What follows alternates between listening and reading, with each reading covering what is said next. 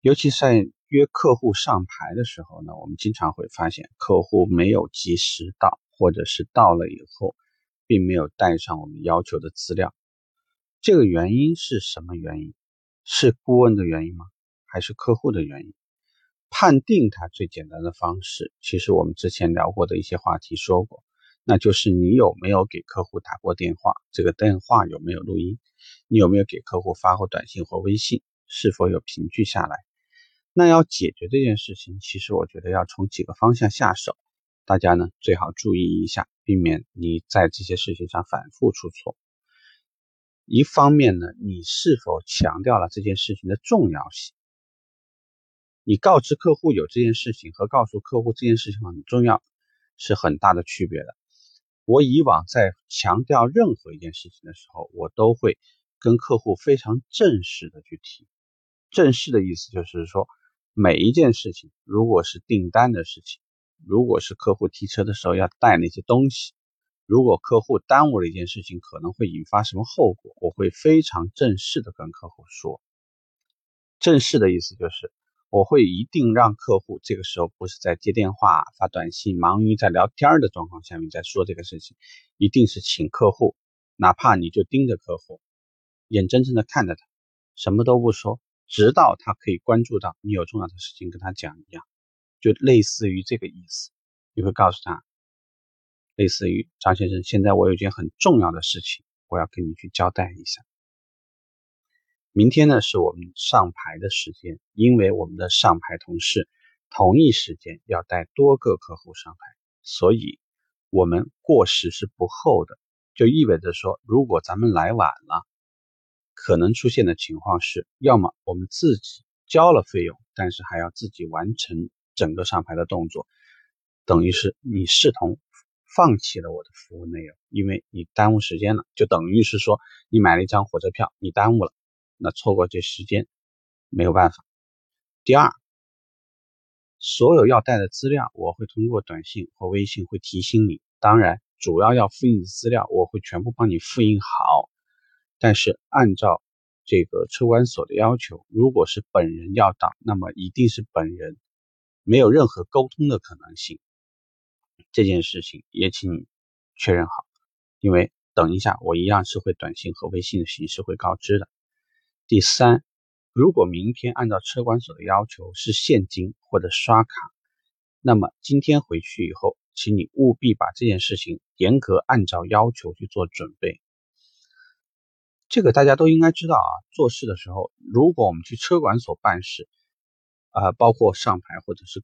交税各种工作其实是没有什么可以沟通的，就意味着说办事人员只有告诉你，你合乎要求你就往下办，不合乎要求你就走。所以在这些事情上，你可以听得出来，我刚刚这样跟客户交流的话，客户肯定是知道这件事情是不可以开玩笑、不可以沟通的。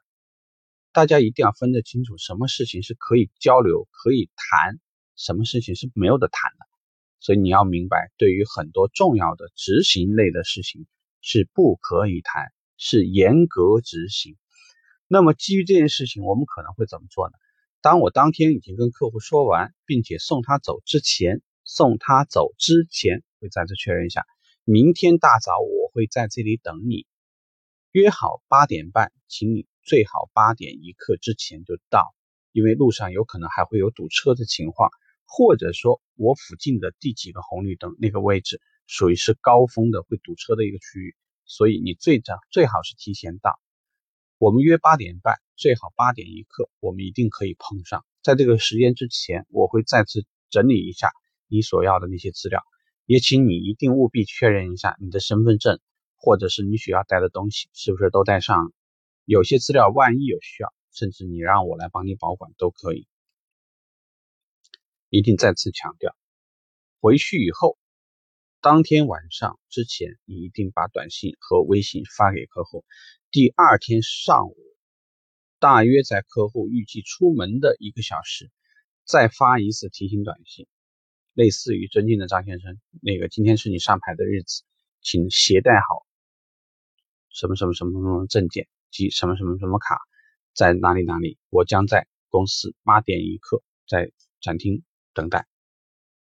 就类似于这样的短信，具体的文字，请你根据你当地的习惯文化，或者是大家的这个最容易接受的方式，去再次表述一下。但是不容商量，这个是已经确认的。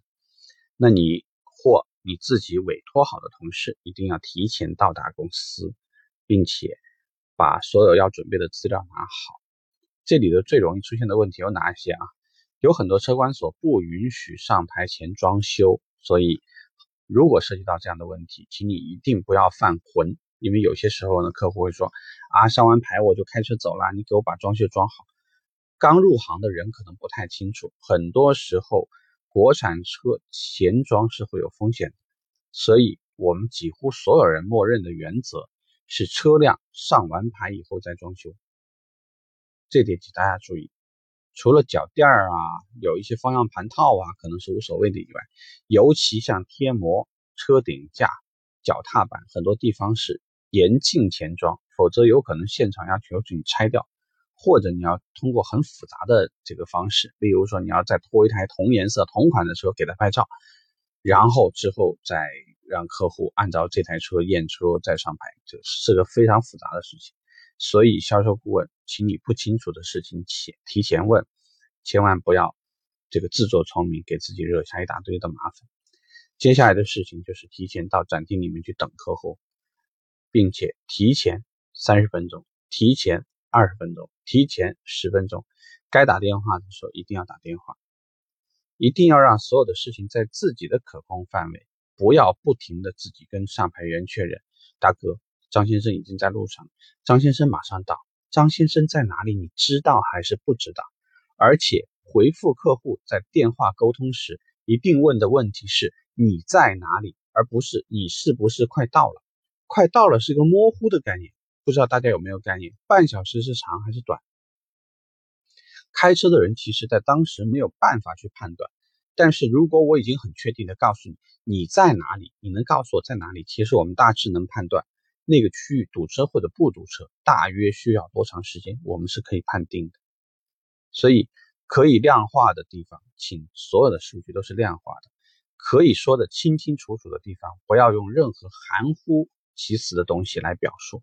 只有这样，你可能在团队里面才是一个靠谱的人，你办的事情才会让所有的人都满意。